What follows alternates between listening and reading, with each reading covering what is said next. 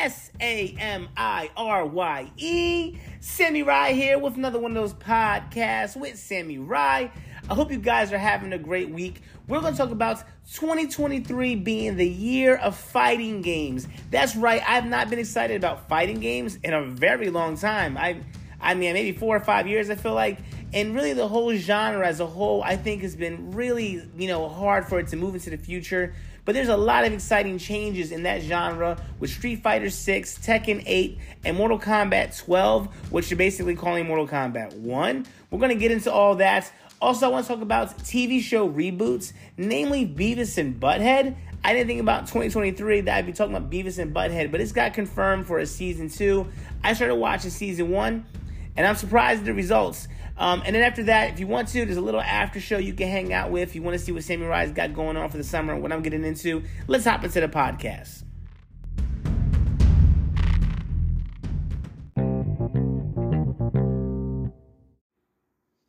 So it looks like fighting games are going to be a thing. Um, I don't know, you know, for a younger generation, I, I wonder what it's like. My son, he's about, he's going to turn 17 he's going to be a senior in high school. I feel like those are the formidable years, right? You're trying to become a man. So, I mean, you know, I had to look at generations. I would look at his generation, um, you know, being, I guess, what do you call it, like 15, 16, 17 years old. I don't know, 20 years difference. I think it's a 20 year difference. I think, yeah. Um, yeah, about 21 years. So yeah, like like looking at his generation, they came out on Fortnite. That was a big thing for their generation. I feel like, you know, some of the things for my generation, like Halo, wasn't a big deal. They still like Grand Theft Auto. That's a big deal. But when it comes to fighting games, I don't feel like their generations had had really a chance in that 20 year period. Besides maybe Mortal Kombat, which technically, supposedly, wasn't really for their age, right? Even though I know kids play Mortal Kombat. Um, Injustice has been pretty good. Um, but even that, I don't know. I feel like when we were kids and Street Fighter 2 came out, it was such a big deal. Mortal Kombat 1 was such a big deal. Um, it might have been because, you know, we were kind of the first generation growing up with video games. So it might not be really fair because we're like coming along with the generation that, that, that genre is being, you know, defined for our generation. I feel like that those games as a whole haven't really moved into a new a new era yet. And it's really cool, I think, for my me look at my kids and see, okay, now you guys are gonna have some opportunities here, especially with Street Fighter 6 and Mortal Kombat 1. I can't speak too much for Tekken 8. I think Tekken 8 is going to be great to see it on the next gen system. I'm sure it's going to be a really good game. I, so far, I haven't seen anything about Tekken 8 that tells me that this is a whole new launch, you know, a whole new jump off for Tekken. If you never played Tekken before, coming at Tekken 8, I haven't seen that being the case. But it looks like Mortal Kombat and Street Fighter, that's what they're doing. Um, so maybe Tekken's, you know, marching to the beat of its own drum. It has a very hardcore, dedicated arcade scene, but we'll have to kind of see what's going on there. I'm getting all of them. Um, this is the first year I probably would really that excited to buy brand new games. I don't usually buy brand new games, but they all look great. And I'm a big Tekken 8 fan. I'm a Tekken fan, so it doesn't matter to me if they rebooted or not. But Mortal Kombat 1 and Street Fighter 6, I think in big ways are reintroducing themselves to people. Um, let's start on Street Fighter 6, which I recently got to play the demo. If you have an Xbox or a PlayStation, you can go download the demo right now and give it a try. Um, you know, growing up, Street Fighter was one of the first games to come through that I think introduced the at-home, you know, control system. How are you going to play this game? What buttons do what? You have punch, you have kick. That makes sense. When you want to do a special move, and there's only a limited amount of buttons at the time, I think on the Sega Genesis, there was three buttons, I think. Um, you know, you have to come up with a way to make this work. I think the arcade typically had six buttons. Um, but, you know, to do a lot of special moves, it usually would be like, you know, you hold back on the, you know, the directional pad, you whip the controller forward, you know, down, you hit back, down, forward, or whatever, and put an input in. Um, like you press A or something. And if you don't do it right with the exact, you know, timing, the move won't come out. And I remember even as a kid, that was so frustrating. One of my favorite characters in Street Fighter was a character named Vega. And Vega, I thought, had the most complicated moves possible. Um, I almost used to remember feeling like, you know, the, the Hadouken wasn't that hard. Down, forward, A, that's not that hard. So why can't Vega's moves be down, forward, A? That's that's simple. But it seemed like the game designers thought everyone needed to have different inputs.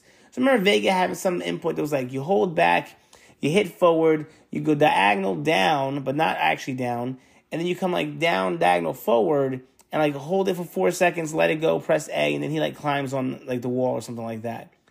Extremely frustrating, especially for me as a kid. No one else in the room, no one who knew how to do it. Me just practicing and hoping I was going to figure it out. And obviously, I think there's a, a degree of discovery there that kids did like.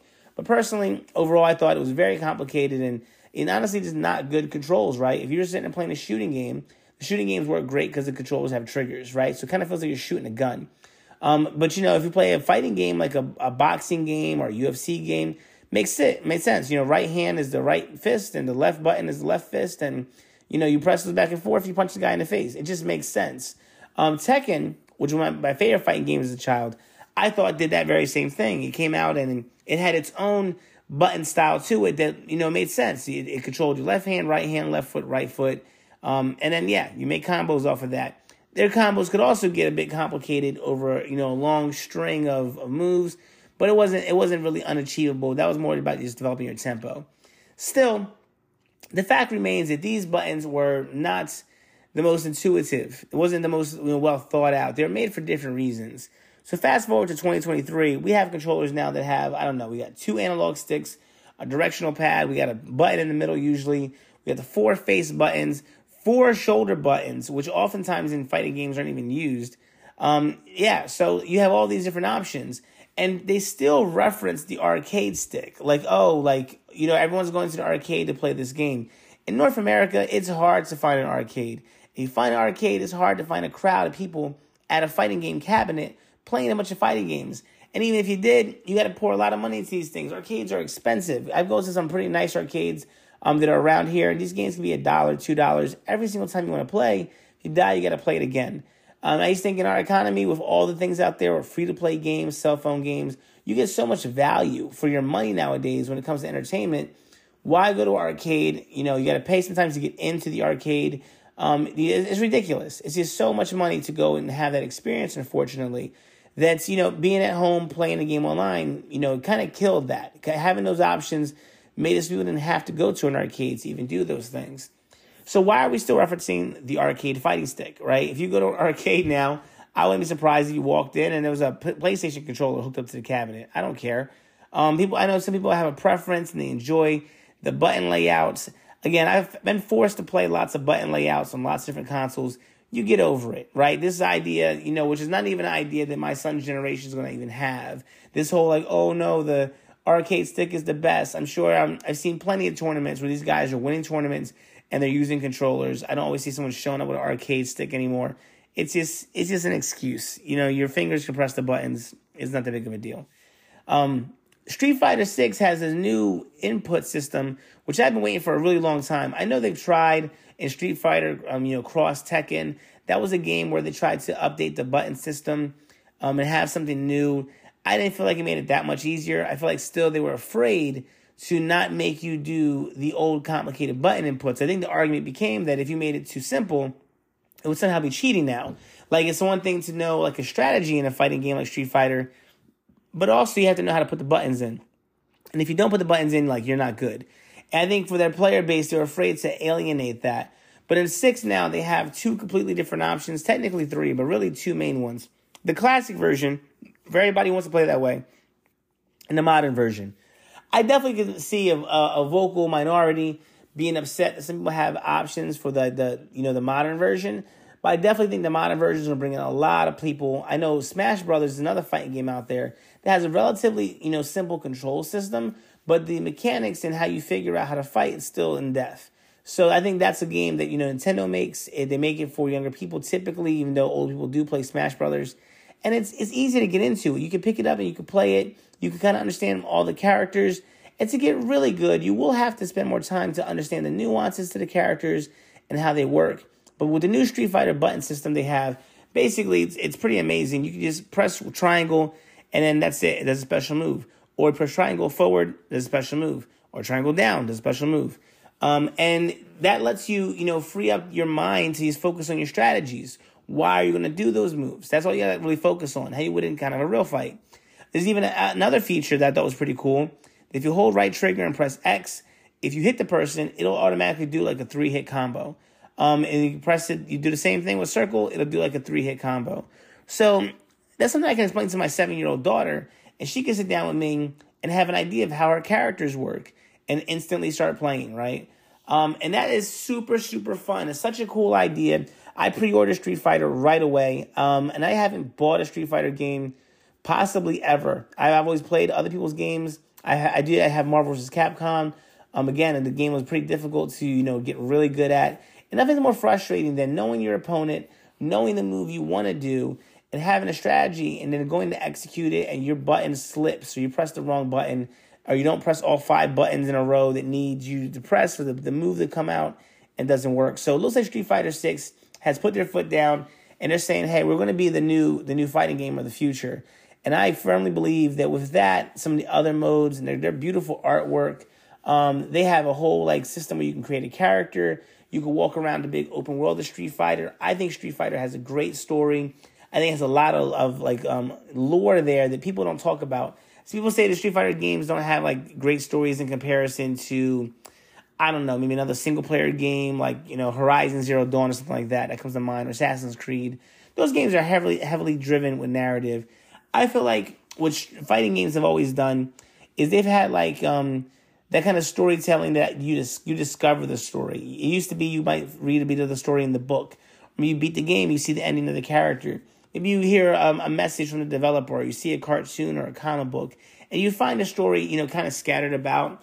And I thought that was fun as a kid, discovering the story, discovering the world of Street Fighter, um, and then seeing different ways to go with it. Because obviously, sometimes they kind of you know re, re uh, reset those things and change it around. And I think the characters are so cool; they're so iconic. So definitely interested in Street Fighter Six. Mortal Kombat One, which is what they're calling it, um, is if you don't know, it's definitely worth it. If you have like a PlayStation, um, I think subscription, you could play the Mortal Kombat 11, even Mortal Kombat 10, Mortal Kombat 9. All those Mortal Kombat games are great. If you never played them, they're they're they're great to get into. I think Mortal Kombat um, 11 is probably the best place to start. Um, it's a little difficult when it comes to a fighting game. It's not very difficult, but it's a little bit of a barrier there. I know the Injustice games are slightly simpler.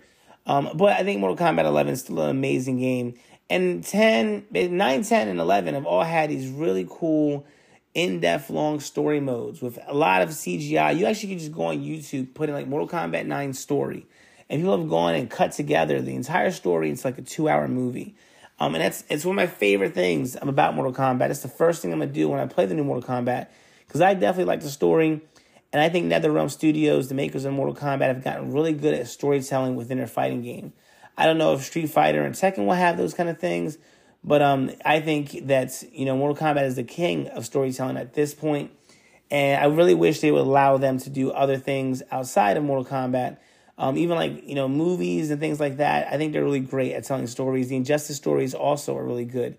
Um, Injustice one and two. I mean, right there. If you've never seen them, you got five movies you can go watch right now on YouTube. You can watch Mortal Kombat 9, 10, 11, Injustice 1 and 2 have story modes that are range around two hours long. Um, and they're really good. Even for YouTube videos, they're really good. I never watched a two hour YouTube video, but I've seen all of those. Even though I've played the games, I've gone back and watched them because they're entertaining. They're, and the stories are very entertaining. So if you wanted to catch up on it, you could catch up on it just like that. But then Mortal Kombat's, you know, one is what they're calling it, is kind of a soft reboot but technically, you know, it, it links into Mortal Kombat 11. And I don't want to get too much spoilers, but basically, they have a whole way that you're going about it. But this is really cool as a Mortal Kombat fan because you have two things going on at the same time. One, you have a jump off, and most likely this story will be the new story. The new story that lets, you know, people who, you know, are younger come in and, you know, meet these new characters for the first time. It also gives the makers a chance to retell those stories. There's with almost 11, 12 games, there's a lot of history in Mortal Kombat, a lot of characters, a lot of weird decisions, a lot of people people expect to show up. You know, as a Mortal Kombat fan, it's fun, but also kind of annoying. Where you know people in the community were always asking for really obscure characters, people that are just kind of stupid ideas and stuff like that, and they become this thing where they become like characters everyone is, thinks needs to be there. In 2023, with storytelling the way it is now in cinema and just really in media altogether, it'd be really interesting to see how they retool all their characters. Um, you know, given a second chance, what way would they go with the story? And I think that's a really, really fun opportunity but technically it is still linked into the past canon. So you could have a situation where a portal opens or yada yada, and some older character comes back, maybe even as their version of their older self. They could have DLC where they have classic versions of characters that are, you know, the way they used to be for those hardcore fans. Um, they could do anything. It really frees them up. You know, I feel like the only other company that's done this is the MCU, Marvel, with their whole, you know, explaining the multiverse. They set themselves up the way they can always have different actors take over characters and even have, you know, older actors come back either with CGI or with some makeup and bring back dead characters. They can do anything in the MCU now because they put those story devices in place. And I think NetherRealm has done a real similar thing with Mortal Kombat. So it's exciting to see a brand new, fresh start, but also wondering what familiar faces will come back. Will they be different? Um, will they be the same? Will anyone stick around? Will anyone survive this little reboot and still be their former selves in the new timeline? I don't know. Um, super, super exciting. There isn't a lot of information out yet about the gameplay and what they've changed for it. Um, but I think those games, I trust NetherRealm. I think, you know, as an American game company, one thing I think they've done is they've taken a very technological approach to their fighting games. I think we're one of the first companies that says, you know what, we're going to look at what other companies are doing, like Fortnite, um, Activision, when it comes to the Call of Duties. Watch what our players are doing and you know go that direction make the game you know work better for our players i know netherrealm has done a lot to make sure they had like you know almost no latency in their fighting games. I'm figuring out what characters are, are used the most, um, what features are not used. They get rid of those. They come up with new features. I feel like they're trying to make the, perfect game, not just going off of their own opinion, but also with technology and what their their fan base actually is actually using. Um, I don't know if Tekken does that. I hope Street Fighter does it because it looks like Street Fighter has some lot of, lot of new ideas. But again, I think NetherRealm does that. So I'm really excited about those games. I think if you guys have ever played fighting games, it is not a bad idea to sit down this year and I'd pre-order all these games. That's my my mission this year. Um, and I have no other video game mission. It's just I'm always gonna play Fortnite and make stuff in Fortnite Creative. But I think this is the first time to say, you know what, I gotta set aside time for a whole new genre um, to come back into my life, and that's that's the genre of fighting games. So I hope you guys check them out. If you want to play, let me know. I definitely will add you for all those games. I'm on PlayStation. I do know Street Fighter is cross-platform. I think Mortal Kombat is typically you know cross-platform. And I'm not sure about Tekken, but at this day and age, again, hopefully everyone does it, and um, and we guys and we all can play.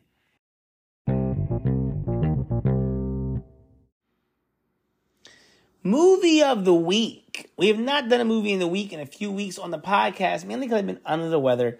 And there hasn't really been that many movies I can think of that we like, you know, we had to talk about it. I know my voice is a little bit off still. Hopefully I'm 100% next week, but I wanted to bring back movie of the week and keep it going. Movie of the week is Ant-Man Quantumania. I'm shoving this down your guys' throats. I'm sick and tired of this Ant-Man hate and this bull crap. I watched Ant-Man on Disney Plus. I saw it in theaters and I liked it. I left the theaters thinking, good job, Marvel. Most of my family was not crazy about it, and I was a bit surprised. Um, they did like Thor, Love and Thunder, which I did not like. So, eh, you know, different strokes, different folks, right? No big deal. But then I got online seeing that generally a lot of people had issues with Ant Man. That really had me questioning what's what's the big deal. I thought this was a pretty decent movie um, from the MCU. Kang's performance is obviously amazing. Everyone agrees on that. Um, in Thor: Love and Thunder, Christian Bale's performance was amazing. I think everyone agreed on that. So I thought, well, what's what's wrong with Ant Man? especially when compared to Love and Thunder, um, where some people like Love and Thunder, right? So Ant Man himself and the, that cast, I watched it again on Disney Plus, and I think out of the Ant Man movies, it's just as good as the other Ant Man movies. They have jokes, they have comedy, um, but they never really had great villains, especially Ant Man two. Um, no one remembers Ghost. No one remembers at all that story. So to see the Ant Man 2 is somehow more liked, and maybe even Ant Man 1, which is pretty decent, um, is more like the Ant-Man Quantumania. I'm sorry, you're wrong. It's just wrong. Everyone is wrong on this film. and I usually don't take that kind of a stance. Um, but you got to go back and watch it again. I really feel like it's a little bit maybe far out there because of all the Quantumania stuff. That's something I think that the film could have did without. They did not need to be in the quantum realm that long. Um, also, the film does feel like you can skip it because it has it kind of wraps itself up in a nice little bow at least right now, it doesn't seem like anything that happens in the film matters. That doesn't mean that's the, that's the case. It might just mean that this is a, a very slow story that Marvel's doing over 10 years, and maybe this film will be more appreciated down the road. But right now, it doesn't seem like anything that happened here, and which may be like an origin story for Kang. This might not be something that, at least at this time, doesn't feel like you really needed that. Even though I think that he was fun and, and that was all great. Um, I went back and watched the last episode of Loki season one also, just to see the scene where you basically meet the first version of Kang, um, He Who Remains, and just watch that sequence again. Now we've, we've seen Doctor Strange in the Multiverse of Madness. Now we know what time var- or the variants are. We know we know what Kang the Conqueror is doing because he's in Ant Man. Listen, let me go back and watch just that one episode. And it's a very good episode. Kang's performance is awesome. And I did, I was able to understand more clearly than even before what they're talking about in that episode. Um, and it's it's kind of horrifying um, when you really realize what he's talking about. He's joking. He's saying something's coming. It's going to be worse. Yada yada yada. Um, if you watch the whole Ant Man, there's an end credit scene that's really important. You really get to see what uh, Loki does not understand. He's unleashing when he, you know, when they decide to do what they do at the end of that show. If you haven't seen it, so I don't think you need to watch the whole Loki show. I think the Loki show does more to explain the idea of variance, where the multiverse of madness explains the multiverse. Um, you know, Loki sits with the idea that you can have other characters, um, you know, be other variations of themselves, right? Maybe in a different life you would have went differently and you would have been a whole different kind of person. What if you, you and the other person met each other, right? That kind of a thing. Um, but yeah, I think, you know, Kang and the performance he should have, I guess, in the next season of Loki. I know um Kang is gonna be a version of him there. I think overall, um, number one, it's gonna be impressive to see all these different versions of Jonathan Majors characters and all the ones he plays. They look very, very good, and I think the story will make it be a, a really big deal. Um, and my prediction, this is not a spoiler really. I don't, I don't want it to be a spoiler. I mean, this is a long prediction. Is that you know, unlike Thanos being arguably one of the greatest villains in the MCU. I think Kang is being set up to be one of the greatest villains and also one of the greatest heroes. And I think that's the big plot twist they have coming. I think there'll be a version of Kang, maybe even multiple versions of the Kang, um, that are going to be heroes. So I think it's worth it to go on Disney Plus, check it out again, uh, especially if you want to watch Ant Man 1, 2, and 3. I definitely think Ant Man 3 has the most stakes and it feels like the biggest film out of all of them. Um, so I don't know why, you know, again, out of that, that trilogy at least, um, you know, you compare it to other films, maybe, maybe it's not the best film, but I, am I'm, I'm enjoying it, man. I think it's a good one. I think it holds up. You know, Wakanda Forever is obviously amazing, probably the best film Marvel's done recently. So it's not, it's not Wakanda Forever good, but for the Ant-Man franchise, which is mainly a family-friendly franchise, I think it's I think it's really good. Um, and then you have like you know if you watch it from from front to back, one, two, and three, you have the child growing up and being able to become a hero. And I think that's fun for kids, which again is what matters when you're watching a family friendly movie. So yeah, Ant Man, I don't care. That's it. Quantumanium, movie of the week. Take it or leave it. So I feel like the reboot, the revival, is kind of on a, a downspin. I feel like almost we're seeing something generational where we've kind of run out of things to reboot. I mean, Fatal Attraction, the movie, has a TV show now. Um, I think American Gigolo, the movie, has a TV show now. These are movies that were not meant to even have movie sequels. Um, how they're becoming TV shows, eh, some of them might work, some of them don't work, but I, I kind of feel like we're really scraping the bottom of what you know IPs are still left that we haven't tried to reboot or do revival for. And I'm not one of those people that feel like, oh, it's a bad idea as a rule of thumb. No, if you have a new idea, something clever, um, you could do something that's sometimes even better than the original, or maybe you know so so good, it breathes a new life into the original. Um, that that's Cobra Kai, obviously. I think Cobra Kai hands down, um, is the king of reboots or revivals, I guess you would say, because it's not really a reboot. Cobra Kai is an amazing show. Can't wait for the next season, and I feel like um, you know it's it's up there now in TV show history or even in cinema history. It's entertainment where you know from a, a movie series that had a pretty decent you know story throughout. Um, some people maybe may differ on maybe like the last one or so. Um, and then to have such a, a big run now on, on TV, I don't think there's many series that could claim that. You know, um, I'm not going to say it's better than some other shows, but to put it in the conversation, you know, even a show like Breaking Bad, which to me is the pinnacle of TV, um, Breaking Bad doesn't have any great movies, right? Again, I'm not saying that, you know, that, that puts Cobra Kai above Breaking Bad.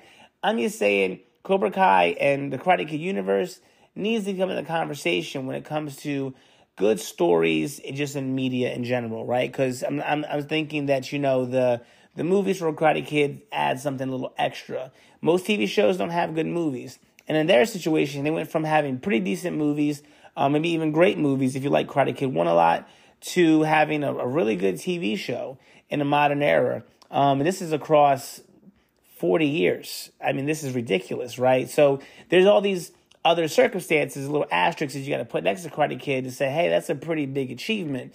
Um, you know, all things considered. So I, I seen some other ones recently that that have been pretty disappointing. I, we tried to watch um, Grease, the Grease reboot, which is called Pink Ladies. From the trailer, I was hoping it'd be okay. I thought, oh, this is interesting. You know, how did the Pink Ladies get formed? I guess really it gives you an excuse to do another Grease property, right? Which is what it's uh, singing, it's dancing. Hopefully, some um catchy songs and some interesting characters and you know, look back at, you know, what high school may have been like back in the 50s or whatever. I, I don't know. Uh, saw the show, generally not interesting. Um, I, I don't know what, what messed with it. I don't know. Maybe it's hard to make catchy, you know, new music or whatever. Um, I don't know. I, I definitely think it suffered a little bit from trying to be a modern TV show that, that talks about the 50s um, I think Bridgerton does that well. Uh, know, that's a show I think that's figured out ways to, you know, kind of um, diversify and bring in, you know, new actors and new voices into a, a medieval kind of story or a classic kind of Renaissance story. You don't see that a lot. Um, I don't think that, um, I don't feel like that's, the Pink Ladies really was hitting that right. I know there's a storyline in there where like one character wants to be a T-bird, but she's a girl or I think she's a girl. I'm not really sure what her identity is, so don't be mad at me if I get that wrong. Um, but she wants to be a T-bird instead of a pink lady. I don't know if that she leads to the formation of the pink ladies or how that whole thing happens. Um, and then and it, and it seems like the characters on the T-birds are cool with her being a T-bird, but then they decide for her not to be a T-bird. My whole point is, I get this story, and this story is relevant to our day and age, but you're telling it in the 50s. I feel like that story isn't relevant in the 50s. I don't feel like the T-Birds would have responded that way. They are, for all intents and purposes, pretty much assholes. That's the whole reason why they're really bad at, you know, John Travolta's character for like trying to not be a sex fiend and trying to actually be a nice guy. That's one of the main core things about Grease is, you know, growing up, stop being immature, how to become like a an adult. And maybe, maybe if you watch the whole series of Pink Ladies, they tackle that same topic and figure it out. Maybe it's genius. No one's watching Pink Ladies though, and that's I think uh, you know a downside to it. But there's a lot of great revivals out there. One of them, which really surprised me because I wasn't a big fan as a kid. One of them is Beavis and Butthead on Paramount Plus. Now, I know that sounds ridiculous to go from Cobra Kai being one of I'm saying one of the best stories ever, maybe um, to Pink Ladies being a, maybe a you know wrong demographic kind of kind of a, a show, um, to Beavis and Butthead being great. I know that sounds ridiculous, and I was even worried about like how do I explain this on the podcast, right? But I'm sorry, it works. It's a really funny show. They updated it in just the right places, and overall, if you if you have any tolerance from the, those idiot characters, they are they are pretty funny. Um, I used to watch the show sometimes as a kid. I wasn't like crazy about it, whatever. If I had, you know, I know people really, really loved it. I thought it had some jokes, haha, kind of funny sometimes. I mean, I remember my friend in first grade. Uh, this has got to be, you know what, almost 30, 32, 33 years ago. My friend in first grade used to quote Beavis and Butthead. That's how old that show is. But still, in my teenage years, I feel like people still like Beavis and Butthead would talk about it sometimes. So it's interesting to see, you know, that show come back and what can it do nowadays? Well, it does the same exact thing it used to do. It just makes fun of it just makes fun of things that are funny with their stupid outlook on life. Um, they do TikTok videos. They do still do some music videos, and they do it just enough. It's not a lot. They do it just enough. They get in, say the jokes to work, they get out and put the characters back in some kind of silly situation. And they're kind of characters out of time, like Bart Simpson. Um, the whole world hasn't moved on. They don't explain how they're still basically like 13 year old guys or kids or whatever. But um, yet TikTok has come along and stuff. It's ridiculous and it's funny and it just works. It's just a silly show to put on. I'm extremely happy with it. Um, Mike Judge kills it. You know, it's it's like the the show is exactly a continuation of the other show. Um, the animation isn't that much better. It looks crisp, but it doesn't look like completely different. Um, yeah, really, really appreciate Beavis and Butthead. Apparently, um, another show I got, you know, and it got renewed for second season, which is why I wanted to bring that up because I am looking forward to it. Another show that didn't really work out and didn't get renewed for some reason, but I thought was really good, extremely underrated, was the revival for All That. All That was a kids sketch comedy show. I don't think Saturday Night Live nowadays is that funny. I don't think there's many sketch comedy shows nowadays that are that funny. Um, especially ones that do like they have like the weekly thing kind of going on and try to be current. All that I had no no anticip- I, I I thought there's no way that that would be funny in this day and age, and I was 100 percent wrong because they brought in new actors and the old cast came back and did this beautiful like passing of the torch. They were really really careful on how they introduced new characters, handed off some of the old characters to new actors, came in with new characters that kind of speak to this current generation. Um, and and the cast is just stellar. These young kids they brought were all just so funny. So I thought the new All That was a great show, and come to find out they're not renewing it, which is really sad. I have to feel like it, it also doesn't have its demographic, right? Where it's a kids show made for people in their 30s because we're the only people that remember all that. If you're someone that's young, like my seven year old, loves the show, but why would you sit down and watch it unless your parents are like, hey, sit down and watch it? As we all know, parents suck nowadays. You guys all suck as parents, right? I'm the only good parent out here. I'm, jo- I'm joking. I'm joking. Kinda. I'm kinda joking. But you guys gotta step it up because you didn't make your kids watch all that and they canceled it. And I'm kind of mad about it. So I'll take a few jabs at you, right? Um, but there's some other shows, good, good revivals, things that I have I heard are good, um, but I haven't seen them, and and there's some other ones that I think you know did not work. Um, Mystery Science Theater has a ridiculous 100% score on Rotten Tomatoes, and I refuse to believe that show is that good. I mean, they have that right behind Cobra Kai. Um, so I'm looking at a list that they published, 61 reboots and streaming, you know, revivals and I don't know who reviewed Mystery. There's no way Mystery Science Theater, the original Mystery Science Theater, ain't that funny to put it up there. But I guess I have to go check it out because it has a practically perfect rating, um, and people must really like it. Samurai Jack season five. I was unaware there was a Samurai Jack season uh, revival. I know my friend Pete loved Samurai Jack when we were younger. I saw it. I wasn't that into it as much as I'm into samurais. Like as much as I'm into samurais, I I never really got into Samurai Jack. Um, I don't know if it was the art style or what it was that didn't really pull me in, but that also has an extremely high rating. Um, yeah, Voltron, The Defenders. This is 2017, so you've probably seen this by now. Psych the movie. I tried to get into Psych the TV show so I could watch Psych the movie, and I did like it. It just wasn't something I felt like I had to put on every week. It's more like a kind of a sitcom I guess kind of show. Um, I don't know what you call that. Like I like Big Bang, and I like this kind of Will and Grace. I started watching Will and Grace recently. Um, Frasier. I like those kind of shows.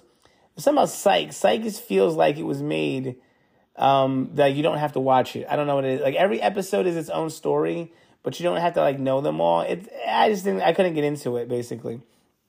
Um, I'm surprised to see they remade shows like DuckTales. I did not know they remade DuckTales. I know they remade Rugrats. I think the Rugrats revival is pretty good, pretty decent. Um, also, the other Rugrats, the older cartoon, is so good you don't really need a revival. I think there's way too many episodes. So while the new one is good and I think it does justice, I just don't think you need more Rugrats. I don't know. It's just there's so many classic episodes already. How many times you got to sit down and watch it? Another show I did watch, which I didn't know that you would consider a revival, is I'm watching Queer Eye on Netflix, and that's a great show. That show has so much love and so much beautiful things, so much people being nice to each other that that team, the Fab Five, um, on that team.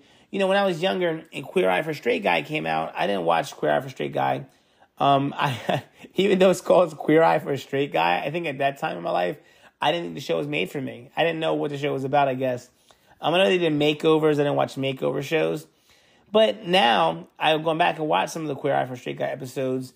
I've seen Queer Eye in Japan, and then just regular Queer Eye on Netflix.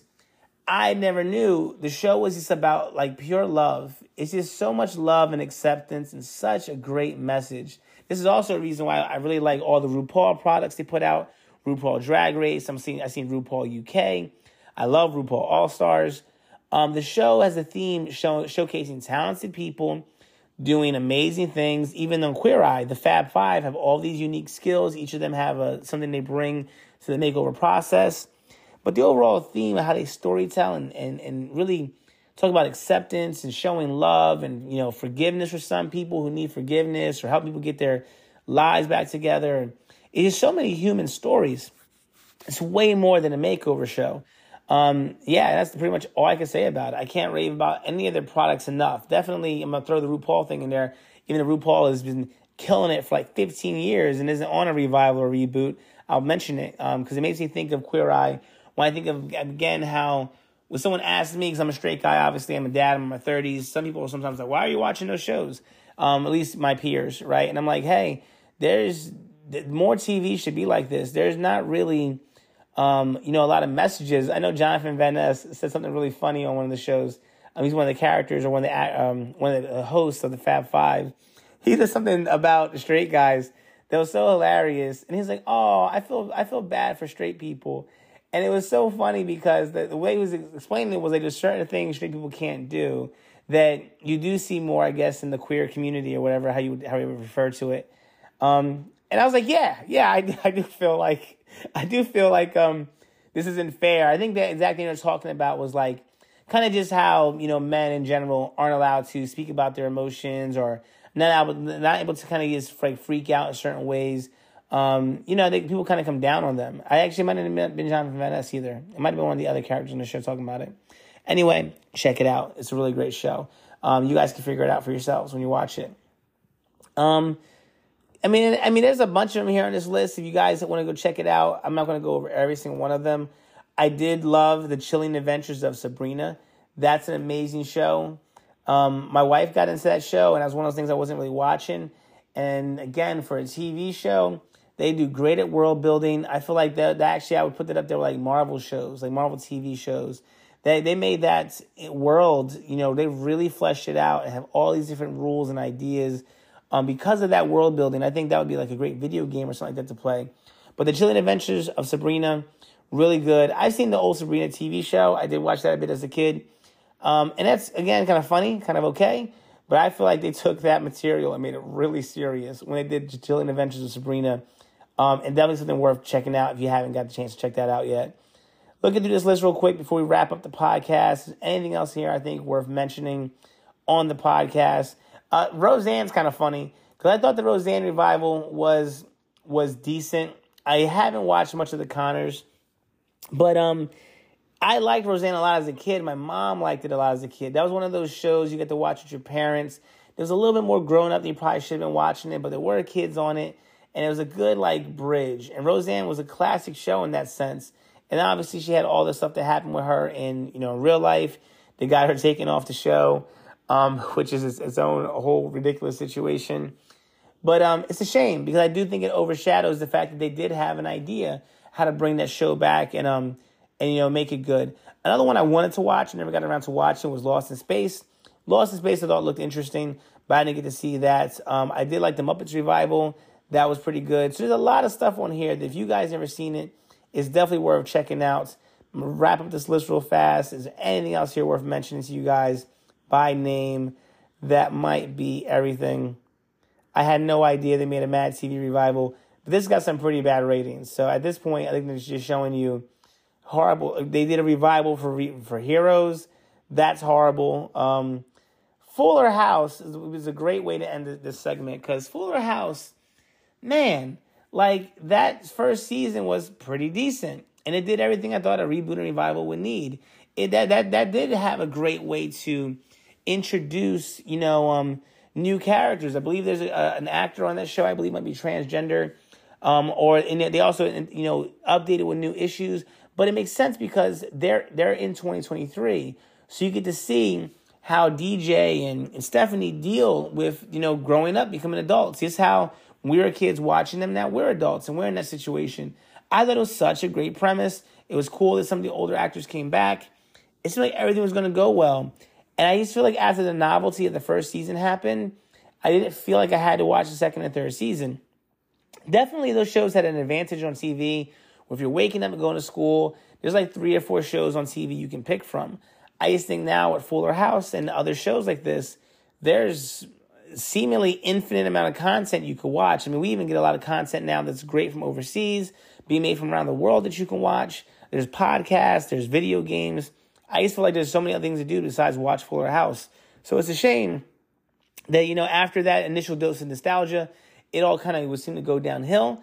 Maybe they just didn't have that many different ideas, or the new cast or the younger kids weren't that engaging. Um, definitely, there's no one on the show, obviously, that, that you know keep everybody engaged like Michelle did when we were kids. It's a hard, it's a hard act to follow. Um, I think whenever you have like an adorable kid, and other sitcoms try to recreate the adorable kid, um, it's hard to make sure. Like, how do you make sure you have a kid that America falls in love with, right? And yeah, I don't think Fuller House was able to pull it off again. But that's it for reboots and revivals. That's my little list going over some of the different things I could think of, things I've watched. If you guys have anything that I missed that you really loved, let me know. Hit me up on our Discord, slide into my DMs, let me know what's going on, right? I'm Samuel Rye. I hope you guys had a great time this week. Peace.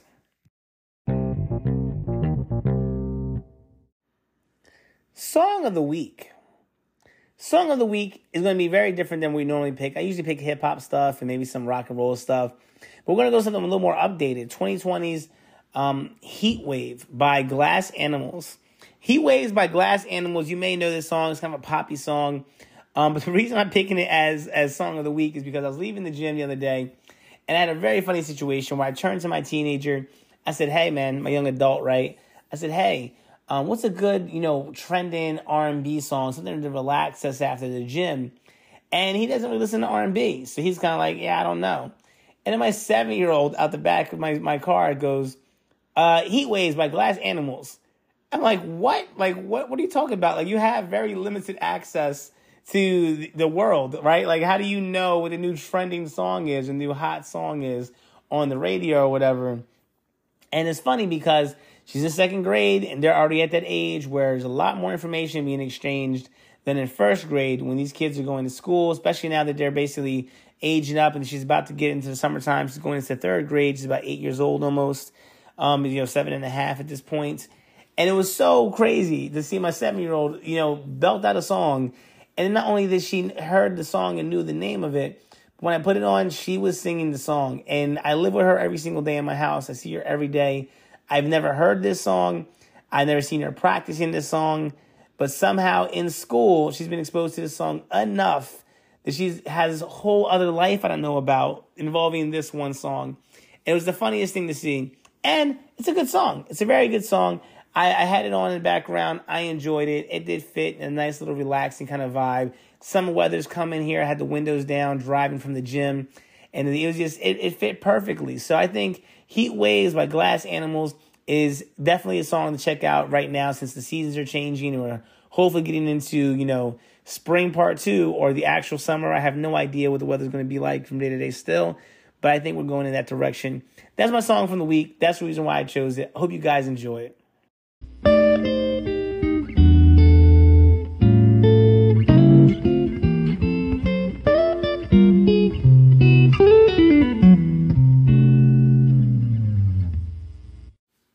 Ah, go ahead, sit down, take a load off, relax. Yeah, you made it to the after show. The podcast is over. The after show with Samuel Rise, where I get to just let my hair down and be Samuel Rise, just relax and talk to you guys a little bit about me, a little bit less entertainment and all things going on. If you're interested and you care, thanks for hanging out to the after show, right?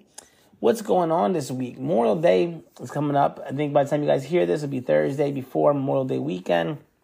So officially, summertime is coming, um, and I am extremely looking forward to summer. I am definitely over winter.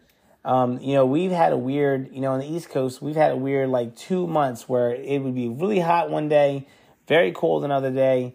I don't know what that season was called, but I don't feel like we really had spring yet. I feel like maybe now spring's about to start really. But um, yeah, we've had a really weird spring. So maybe we'll just skip spring and go right into summer. But I don't know. Uh, recently, I've been able to get into swimming a whole lot. Which, uh, if you guys haven't got to swim in a long time, I feel like, especially around here, again, you know, where we live, uh, we're not like on the shore, so you know, I don't have a lot of friends that are like all about swimming. But I definitely envy people who get a chance to just grow up in a place where they have a pool or they swim all the time because it's kind of a whole other way humans can interact with the world, right? Like we can't fly, we can't, I don't know, jump like a grasshopper, but we can swim for some reason, right? Like it should be our bodies don't look like they're made for swimming. We're not fishes, we will drown, right? But um, but we're, we you know we we can swim. It's a whole thing that we can do. And yeah, living in the city and stuff, there's not a lot of places you can go swim that aren't completely disgusting. At least it's hard to find a clean pool if you can find a pool. And um, yeah, finally got a chance to get back into swimming. My daughter recently, uh, we were able to put her in a swimming class, which is like the most bougiest, coolest thing we've ever been able to do in my life. Right? I'm from the city. I grew up in a rough neighborhood. Um, we didn't have a lot of cool things like that. And obviously working hard, never giving up. A lot of stuff we talk about here on the podcast and stuff like that. Um, you know, or after a lot of trying, being able to get to a point where, you know, I'm in an okay neighborhood and um, my daughter is able to go to swimming school. And I don't look at it as like, ooh, look at me. But I tell people about it sometimes, and they're like, "Oh, well, look, at you," and I'm like, "Ah, well, you know, I guess I'll take it. I'll take the little pat my back or whatever."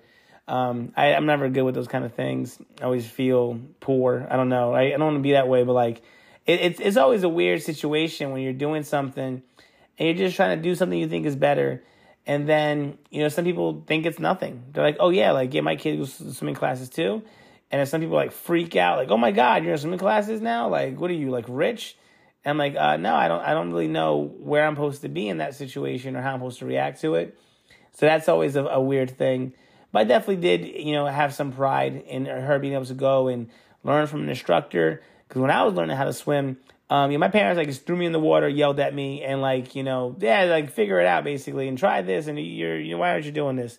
Um, and that's how real men are made. Is that that's that's fine by me, but I, it's a cool thing to you know see all these different things. Even I'm learning things watching her, little nuances and stuff that you know when you're in there with a real instructor. Um, and my wife was a lifeguard, so even through our whole relationship, like ten years, we've never really gone swimming. Uh, we've gone to the beach and like we like those kind of people go to the beach and maybe like we'll like splash around a little bit or sit down. I definitely think ocean swimming seems a lot different. Um, even myself, I don't know if I want to go swim in the ocean. Like I that seems kind of weird to me, right? Like I, I can like, definitely swim if I had to, but I feel like that's the kind of swimming you do in the ocean. Like you don't just swim in the ocean for fun. You swim in the ocean because you made you you went out too far and you think you might die, and you need to start using that last bit of energy to swim back to the shore. Um, because salt water sucks too. That's a whole podcast topic there. Why is salt water so horrible and cruel to humans? Right? I, I don't think man can do a lot better than our creator or whoever it is that you acknowledge. But I think we did better with chlorine and, and, and pool water. I think, you know, that's lake water is pretty good, except for some reason, I guess because there's no salt. I feel like lakes can also have like amoebas and little bacteria that can somehow kill you um, if you're in the wrong lake at the wrong time. So salt water, I don't feel like that's going to happen. I feel like that, that salt water can actually cure you and like heal your wounds. But um, yeah, I mean, pool water, chlorine, I definitely think it's the best of both worlds, and um, I think I think that's one mankind. You know, um, one up on. Um, you know, I don't know. I guess we need fish too, so I guess I can't really criticize salt water too much. But yeah, I love chlorine water. Yeah, but swimming, such a weird, such a weird tangent to go on and rant on salt water. But yeah, swimming is great, man. If you guys haven't had a chance to, um, definitely something worth trying. You know, if you guys are in the neighborhood, anybody I know, want to hook up and see if we can go out swimming or something like that. Um, I have a good, how I'm doing it, I'm going to like LA Fitness, and one thing's cool about that is they have like a, a guest pass. You can bring like somebody with you, which I think is awesome for every gym. So like anyone I know technically can go swimming now because they can come with me at one point, you know? Um, and then just kind of get back into the, the whole thing and, and, you know, seeing what that's like. I'm, I'm a pretty good swimmer. I didn't realize this. I didn't think I still would be a pretty good swimmer. Um, and I really enjoy it. It's really, really fun. Hopefully, it becomes something I get to do a lot my kids. And I'm looking forward Memorial Day. I have a pool now where I live. So when that thing opens up, everybody can go down there and try that out. That's what I got going on. Uh, besides that, creatively, I am on the cusp of doing a music video. And it's, we'll, we'll see. We'll see how this is going to go because, again, I'm also venturing back into something else I haven't done in a very long time. So a lot of like confidence and mental things. I'm like, yeah, I could do this. And then it's kind of like, yeah, but like everything is things are different. But it's funny because the first time I had done it, I had no experience. It was exactly that. It was just me having a confidence that I thought I could do it in my head. Grabbed a camera and had pretty decent results. Over the years, I've learned a whole lot about film, um, but I haven't got to practice it. I haven't got to put it into actual practice. So it's exciting to think I'm gonna go out there and get that practice again.